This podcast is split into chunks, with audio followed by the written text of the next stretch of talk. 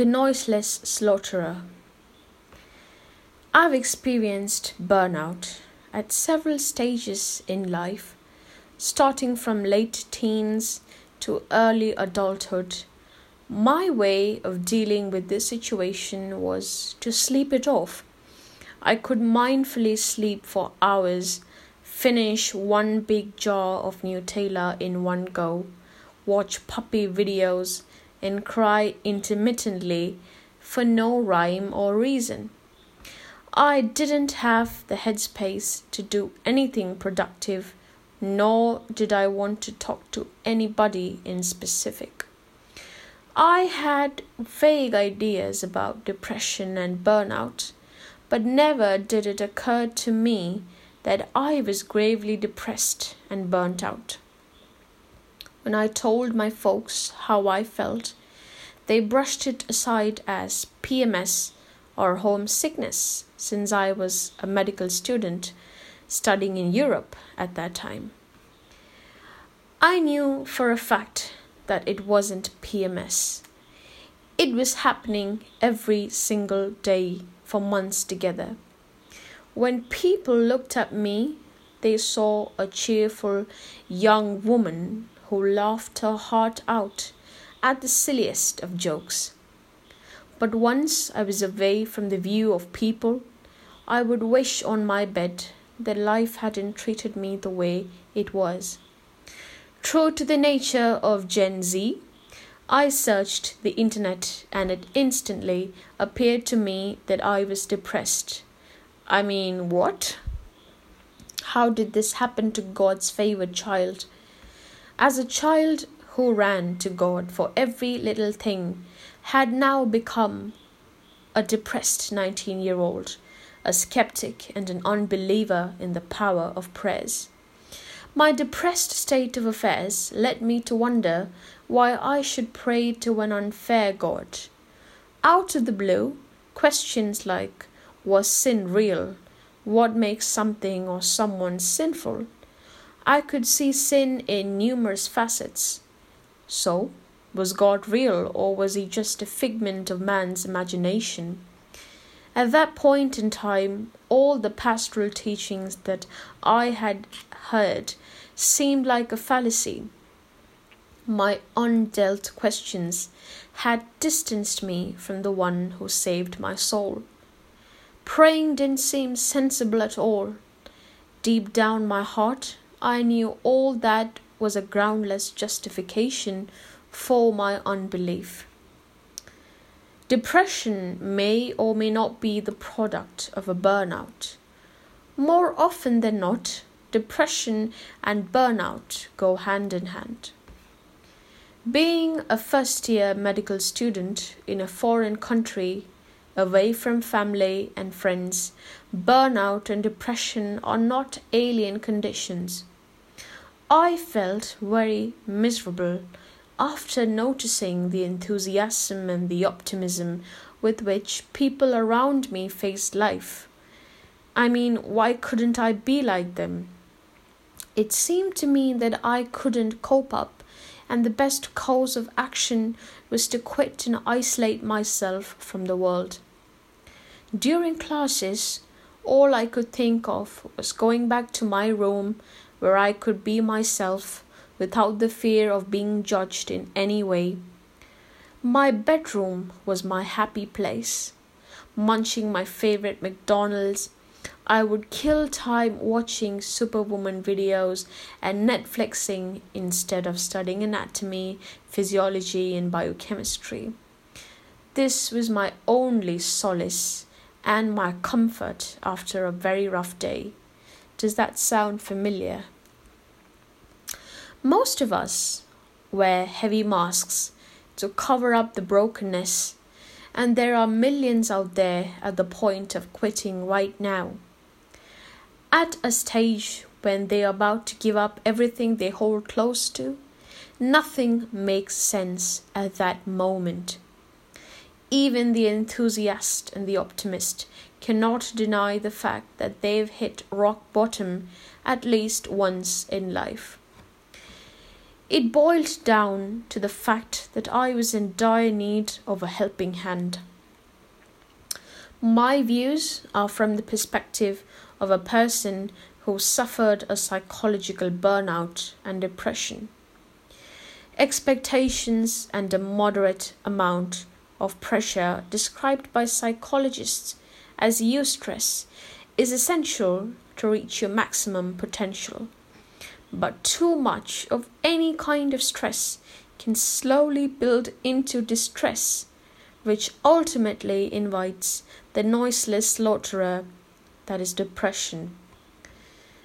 When I came home for summer breaks, I slept for a good 14 hours without the slightest remorse. My folks took me to a psychiatrist she listened to me patiently and came to the conclusion that it was a case of atypical depression. She prescribed two pills that I had to take twice a day. Once I started taking them, I instantly felt some change. However, I was told categorically that such medication is not a panacea, and at some point they had to stop.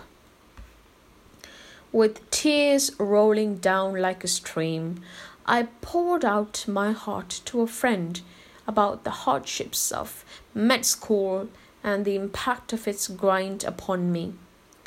One thing out of the thousand things he told me that day made quite a lot of sense. He said, This is just a phase. The truth that it was just a season made me feel a lot better since I had undeniably convinced myself that I was fed up with this stressful life and quitting med school is the only solution to my problem.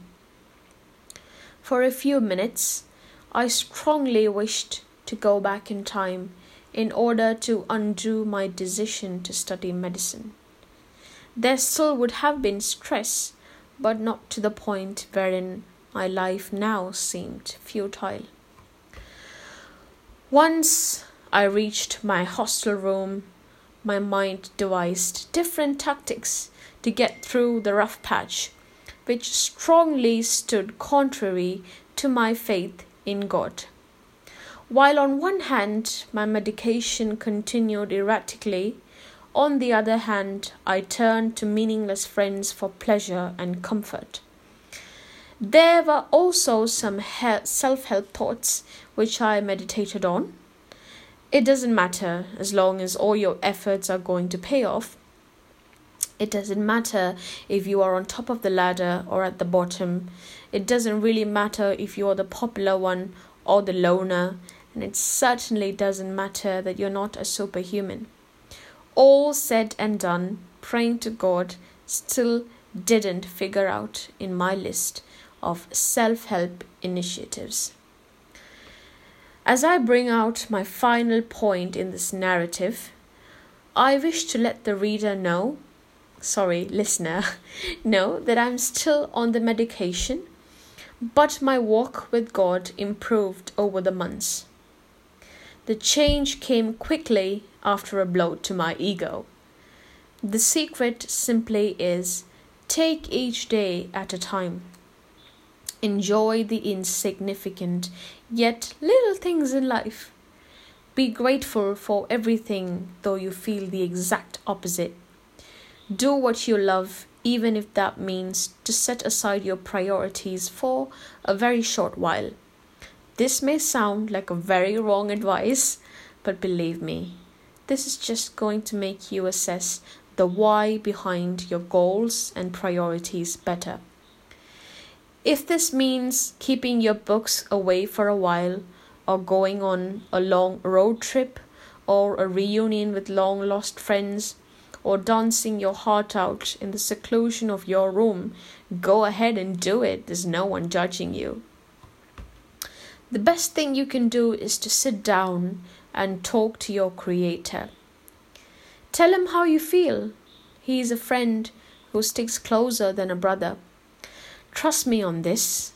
I've tried everything you can think of that promises peace, and none of that has ever proved of any help. The only thing that actually worked was spending time with God. You don't need to know the right words to talk to Him. Even if you're the worst sinner, this is a place you're always welcome. We're all humans and we need a break. None of us are perfect. Even this mess can be made beautiful. Breathe, not just respire, but breathe if you really get what I'm saying. Do that thing you always wanted to do. Talk to that person you've been convicted to talk to, and let go of any self inflicted unrealistic expectations for a while. It will all work out. Remind yourself of God's promises and His undying love for you. He's brought you so far. Why would He stop now? I've come a long way from that distressing period. Now I look back and see that depression is not the end of the world. People all over the world have overcome it, and you are nothing less. Suicide is not the answer. It is a permanent solution to a very temporary problem. Trust this is going to make you stronger, and in turn, one day, help you to be the superhuman for somebody whose sanity is on the line. And remember, I'm always here for you. Peace.